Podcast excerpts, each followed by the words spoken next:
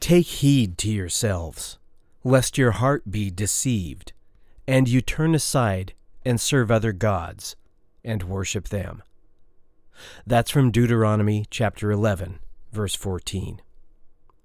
Well, hello again, and welcome to the Called Out Cafe podcast. This is episode number seven in the series titled Choose Your Jesus Wisely. This series is based on the second book I wrote titled False Christian Gods Choose Your Jesus Wisely. It's available on Amazon.com. But if you absorb things better when you read something, you might want to pick up a copy. Otherwise, the content of the book and this podcast are essentially the same. Well, I want to tell you about a family I've known and loved for many years. There's always been a belief in that family that they had a full blood Native American in their not too distant ancestry. The family legend is, or should I say, was, that great great grandma so and so was a full blooded Native American who, for a time, lived under a bridge in a major Pacific Northwest city. This was after she'd been driven out of her native land, like so many others. She ended up marrying a French trapper this lore was handed down by living relatives that could remember talking to great great grandma so and so. So the information seemed reliable. Certain members of the family took great pride in their heritage. They would talk about having Native American blood and how it explains so many things about their appearance and how they feel about nature, about hunting, and different issues. The quote fact unquote that they possessed Native American blood was entered on various official documents which were filled out over the years. Being part Native American was a part of everyone in this family's reality and their truth. They knew no different. This belief all started to become unraveled thanks to Ancestry.com. Genealogy research revealed documentation that great great grandma so and so could not have been any more of European descent. Most in the family refused to believe this news. They chalked it up to faulty research techniques. When DNA testing on several in the family confirmed no presence of Native American DNA whatsoever, it was still too painful to let go of this belief. Some still just could not believe the facts to be true. They swore each other to secrecy about the information and remained determined to go on letting others believe that they were all 116th Native American. One family member even said, I don't want to live in a world where I'm not the descendant of Native Americans. I worked in the criminal justice profession for over 25 years. It's not very hard for me to understand why people choose to believe lies. There are many reasons. For example, those who trust others completely may always believe what they say because they and not someone else said it. Like, quote, My son said he did not steal that car, so I believe him. Unquote. Maybe we've come to believe that a person is viewed as a respected and trusted authority in some area.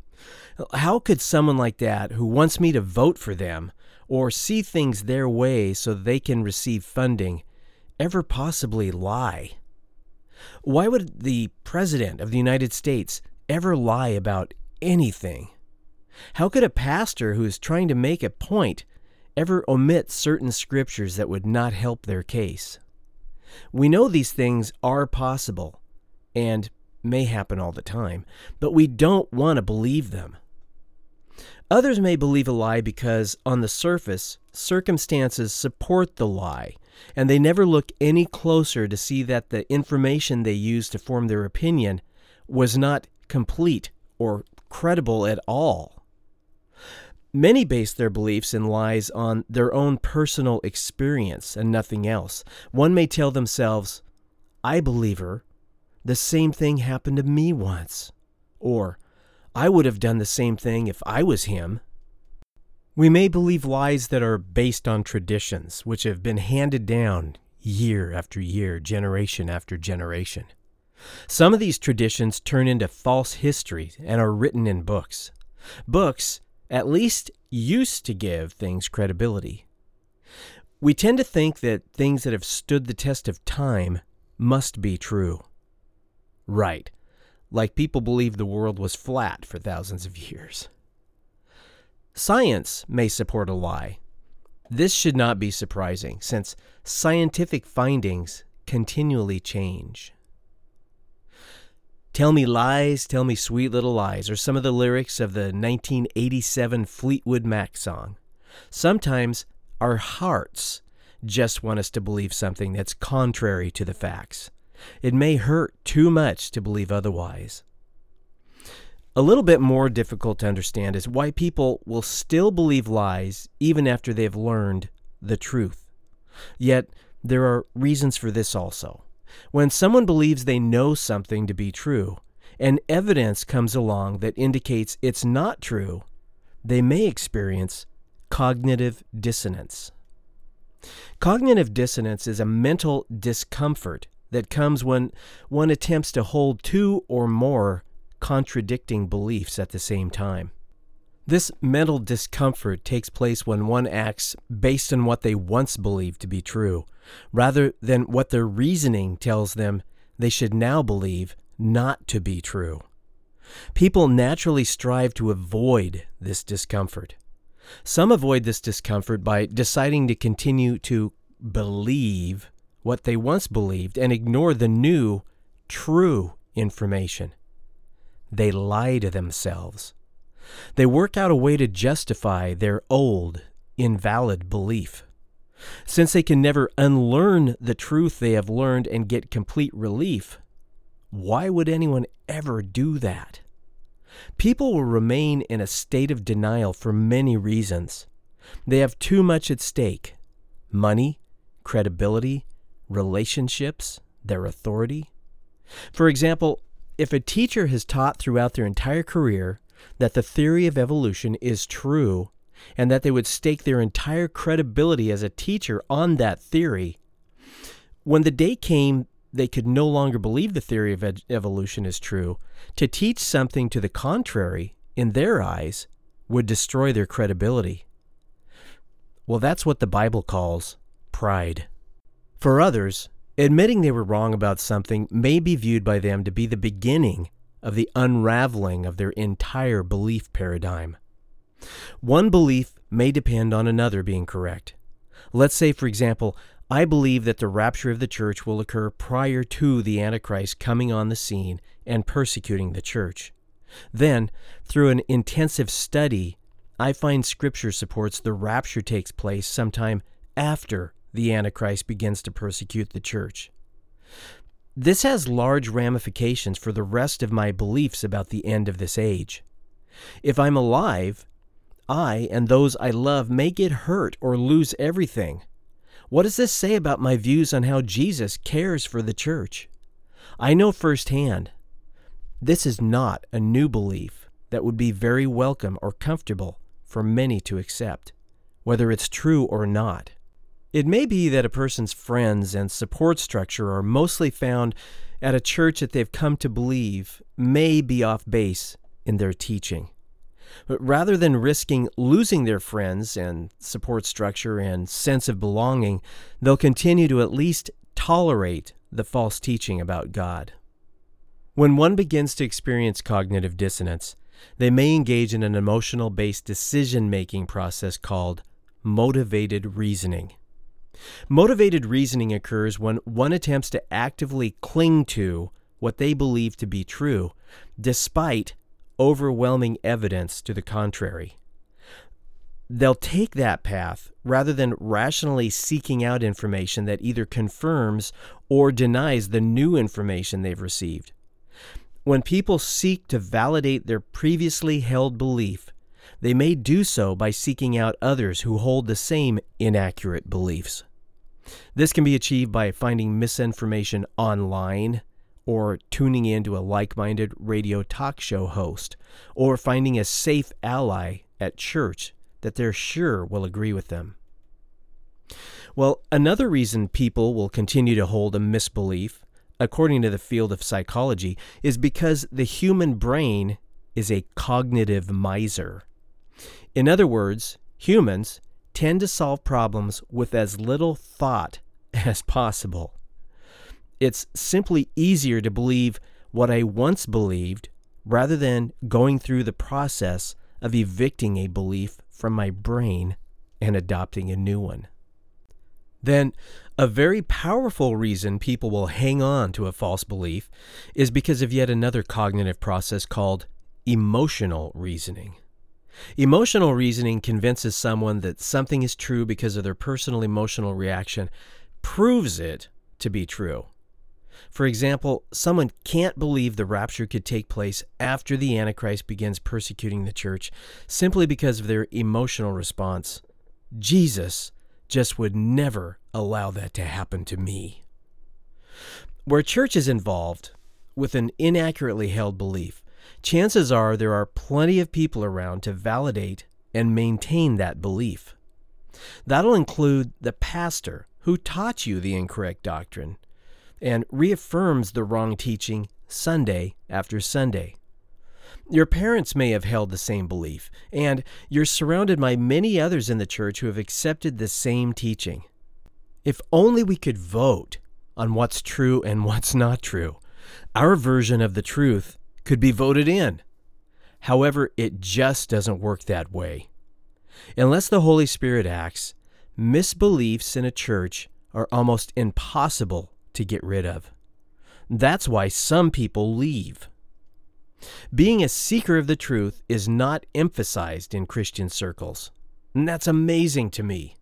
Maybe it's because once someone has found Jesus and they're saved and they're plugged into an established church where the leadership is trusted, they believe they've fully arrived at the truth.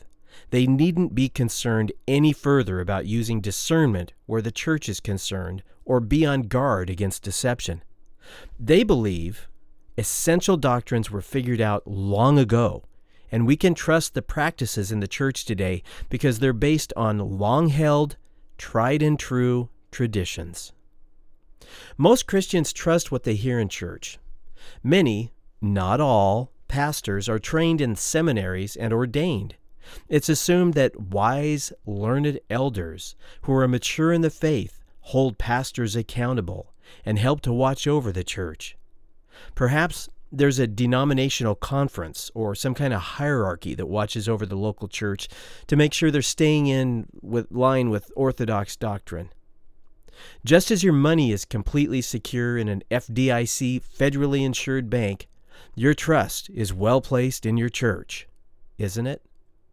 There is really nothing not to trust, right? As previously discussed in this podcast series, a chief characteristic of the authentic child of God is that they are a seeker of authentic truth.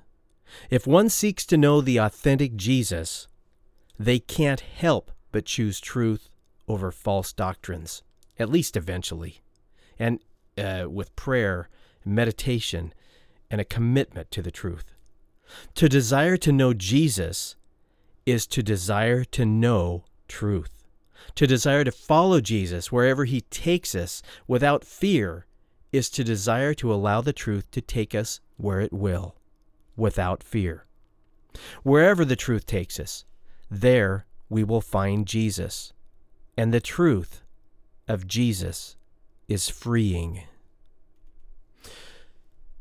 John 8, 29 to 32 says, And he who sent me, Jesus, is with me. The Father has not left me alone, for I always do things that please him. As he spoke these words, many believed in him. Then Jesus said to those Jews who believed him, If you abide in my word, you are my disciples indeed, and you shall know the truth, and the truth shall make you free. Notice that the Jews in this scripture believed in Jesus. What was the truth Jesus was talking about in this scripture that would make Jews who already believed in him free? The question should be who is the truth? Well, Jesus is the truth, and it's Jesus that will make those who believe in him free. The root of the Greek word translated in this scripture as believed is again the same word used for faith. How one can know Jesus or truth is to abide in his word. If we abide in his word, we are indeed his followers. The Greek word used for abide in this scripture, that is translated as abide, means to stay, either in a place or in a state of being. Authentic students or followers or disciples of Jesus therefore will seek Jesus and his truth by staying, abiding in his word. Even after you've come to faith in Jesus, you still must seek to remain or abide in the truth contained in the words he spoke and the apostles who speak on his behalf and wrote about him. What is it Jesus said his disciples would be free from if they remain in his word and seek his truth? John chapter 1 verse 17 to 18 gives us an indication. It says, for the law was given through Moses, but grace and truth came through Jesus Christ. No one has seen God at any time. The only begotten Son, who is in the bosom of the Father, he has declared him. Through faith in Jesus, we receive grace and truth. Lots of people may have their ideas about God, but no one has seen him. The Greek word used for seen here means to stare at or clearly perceive. It is only Jesus who knows God the Father so well, who was and is qualified to make his Father truly and clearly known to us by showing himself. Whereas man's ideas of how to know God and have a relationship with him always seem to place bondage upon us. You know, they keep us in bondage. Well, having a true and accurate picture of who God is, what He is like, and how we can relate to Him is absolutely freeing. That's the gospel, the good news. Man's ways to God is always through doing something, like following Moses' law, participating in religion. Jesus' true way to God is through the grace of God made available through knowing and believing in Jesus. Belief in the one whom God sent, Jesus, his Son, and the Messiah, is the only work that matters. No individual but Jesus has given us an accurate, true picture of who God is. Jesus, being God Himself in human form, is the true picture of who God is. Jesus, testifying on His own behalf, the very day he would be crucified, said this was one of the very reasons that he was born. We read this in John chapter 18, verse 37. This is what that says. Pilate therefore said to him, Are you a king? Jesus answered, You say rightly that I am a king. For this cause I was born, and for this cause I have come into the world, that I should bear witness to the truth. Everyone who is of the truth hears my voice. Authentic followers of Jesus must know the truth. They must remain truth seekers and abide in the words of Jesus. Following Jesus means to place the truth above all else in life. Listen to the words found in John chapter 4 verses 23 to 24. But the hour is coming, and now is, when the true worshippers will worship the Father in spirit and truth. For the Father is seeking such to worship him. God is spirit, and those who worship him must worship in spirit and truth. By implication, God is not seeking those who will not worship him in truth. He desires to have a relationship with those who want to know who he is, not those who want to worship their own idea of who he is, not those who prefer a false God of their own imagination over him. If you choose to ignore the truth or place the traditions of men and institutions above the truth, you are placing the traditions of men and institutions above Jesus.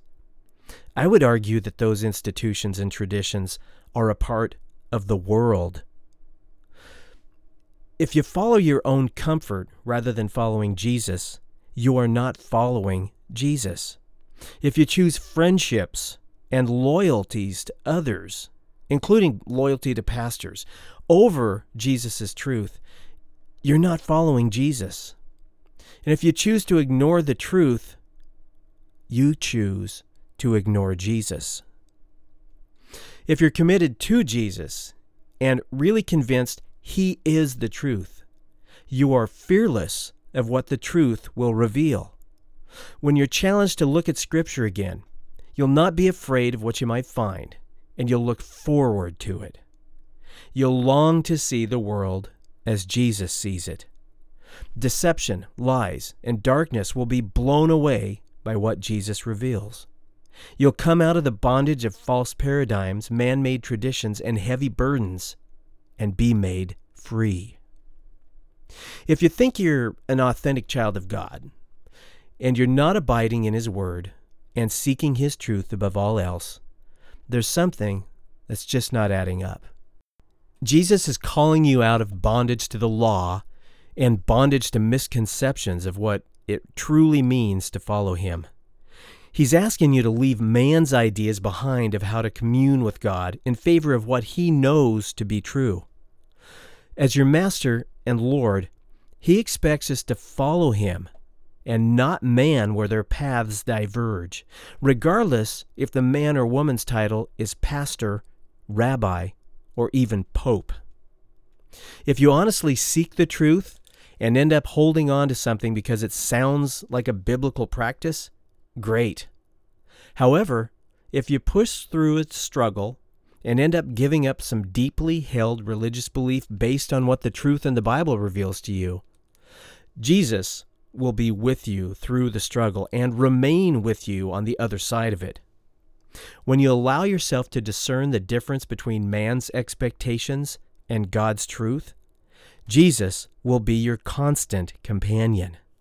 When you go through the pain of exchanging your loyalty to human tradition for the simplicity of Jesus' grace and faith based gospel message, you will be free.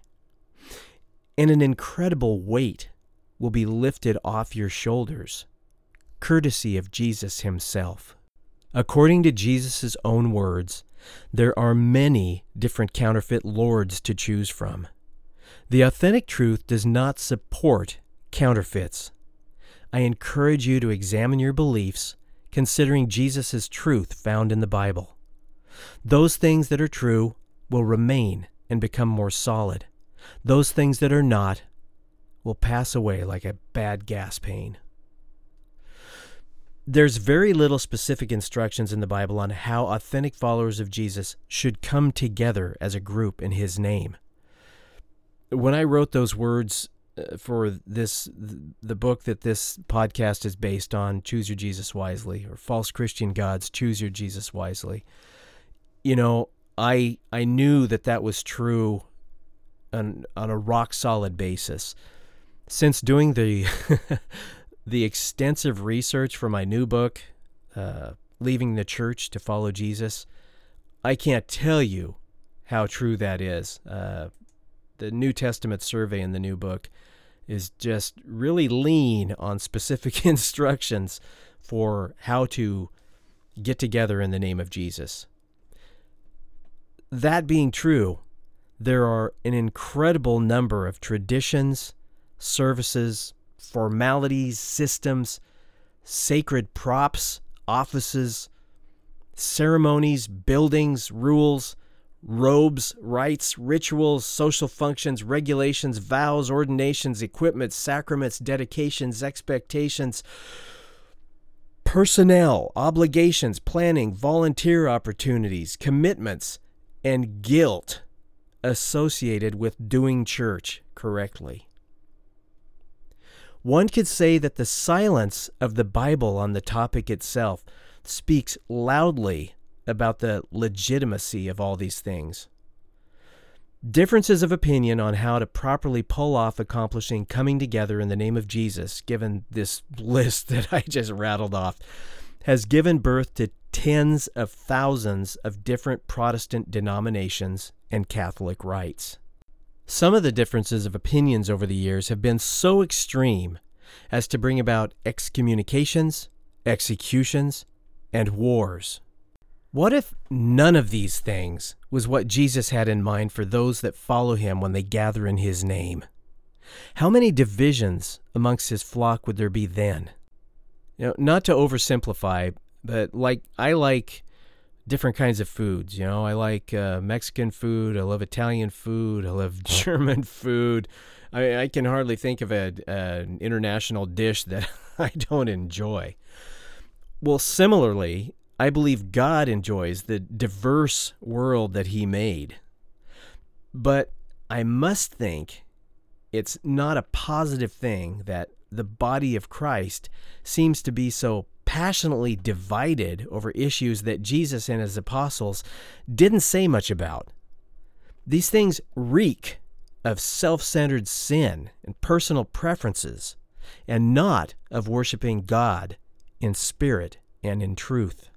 Jesus' deep desire for his original 12 disciples and those that would one day be his disciples was that they would be as one in Jesus and his Father. All of us as one. To accomplish this, he asked that his Father set us apart and purify us through truth. This is what Jesus prayed. This is found in John chapter 17, verses 17 to 22. This is Jesus praying to his Father. Sanctify them by your truth. Your word is truth. As you sent me into the world, I also have sent them into the world. And for their sakes I sanctify myself, that they also may be sanctified by the truth. I do not pray for these alone, but also for those who will believe in me through their word, that they all may be as one, as you, Father, are in me and I in you, that they also may be one in us, that the world may believe that you sent me. To get back on track, seeking to be one in the truth is an individual decision, not an individual church body decision, but an individual believer's decision. One needn't wait for the church to reform or become a part of a group effort to reform the church. One need not wait for direction from a pastor. One need only follow Jesus. You will have unity with all others who also are seeking to follow Jesus. As loyal as you may be to your pastor, and on track as an individual pastor may be, they are still subject to their sin nature. Many pastors can't help but allow their judgment to be swayed by their pressure of their denominational hierarchy and desire to not offend traditionalists. Pastors, being human, and many of them being the head of a household, have bills to pay and need to make a living. Never expect a pastor to make a case against receiving a salary for preaching what Jesus freely has given to all mankind. I'd also not hold your breath waiting for a pastor to deliver a sermon that undermines their own traditional, yet unbiblical in most cases, authority in the church. One cannot serve two masters, and there are no titles in the kingdom of heaven like Chief Deputy God or Vice Son of God. Every follower of Jesus is responsible directly to Jesus for their actions. It's up to every individual believer to follow Jesus wherever he goes. Which way does he want us to go? His way. This is what John 14:6 says. Jesus said to him, "I am the way, the truth, and the life. No one comes to the Father except through me." At one time during the world's spiritual history, the things of God were a complete mystery. God Almighty would occasionally use a prophet to give humans a glimpse into his plans of who he is. Then along came Jesus, who showed us everything humans need to know and can understand about God. He showed us himself. Finally, he sent us the Spirit of truth, the Holy Spirit. Listen to what the Gospel of John, chapter 16, verses 12 to 15, have to say about that. This is Jesus speaking here.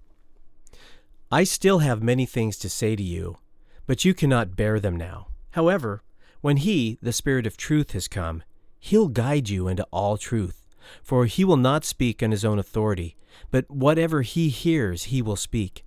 And He will tell you things to come. He will glorify me, for He will take of what is mine and declare it to you. All things that the Father has are mine. Therefore I said that he will take of mine and declare it to you. What Jesus, in his human form, tried to communicate to his disciples about the gospel could still not be completely understood by them until the Holy Spirit had revealed it. Whereas Jesus communicated to the disciples through natural, physical means, utilizing five senses, the Holy Spirit would come to communicate internally through supernatural senses or means. If you're one whom Jesus has chosen, and you've made him your Lord, you are not on your own seeking Jesus' truth. As Jesus made known and declared his Father through his existence on this earth, so does the Holy Spirit reveal, advocate for, and declare Jesus, who is the truth. So, in summary, there are many reasons people choose to believe lies, even lies about God. It's up to every individual to choose to believe the truth or not. According to Scripture, Jesus is the truth. One can't believe in the authentic Jesus without believing authentic truth. Jesus, the truth, will set those free who believe in him.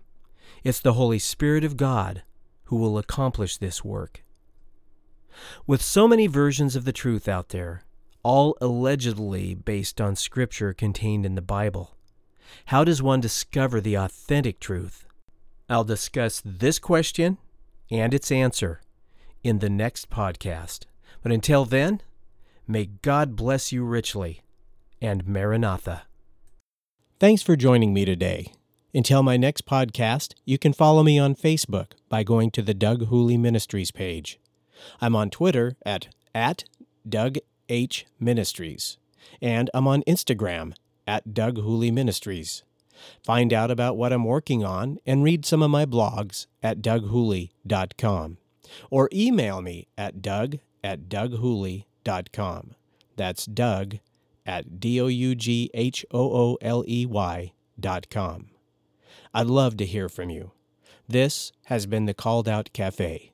So long, and God bless.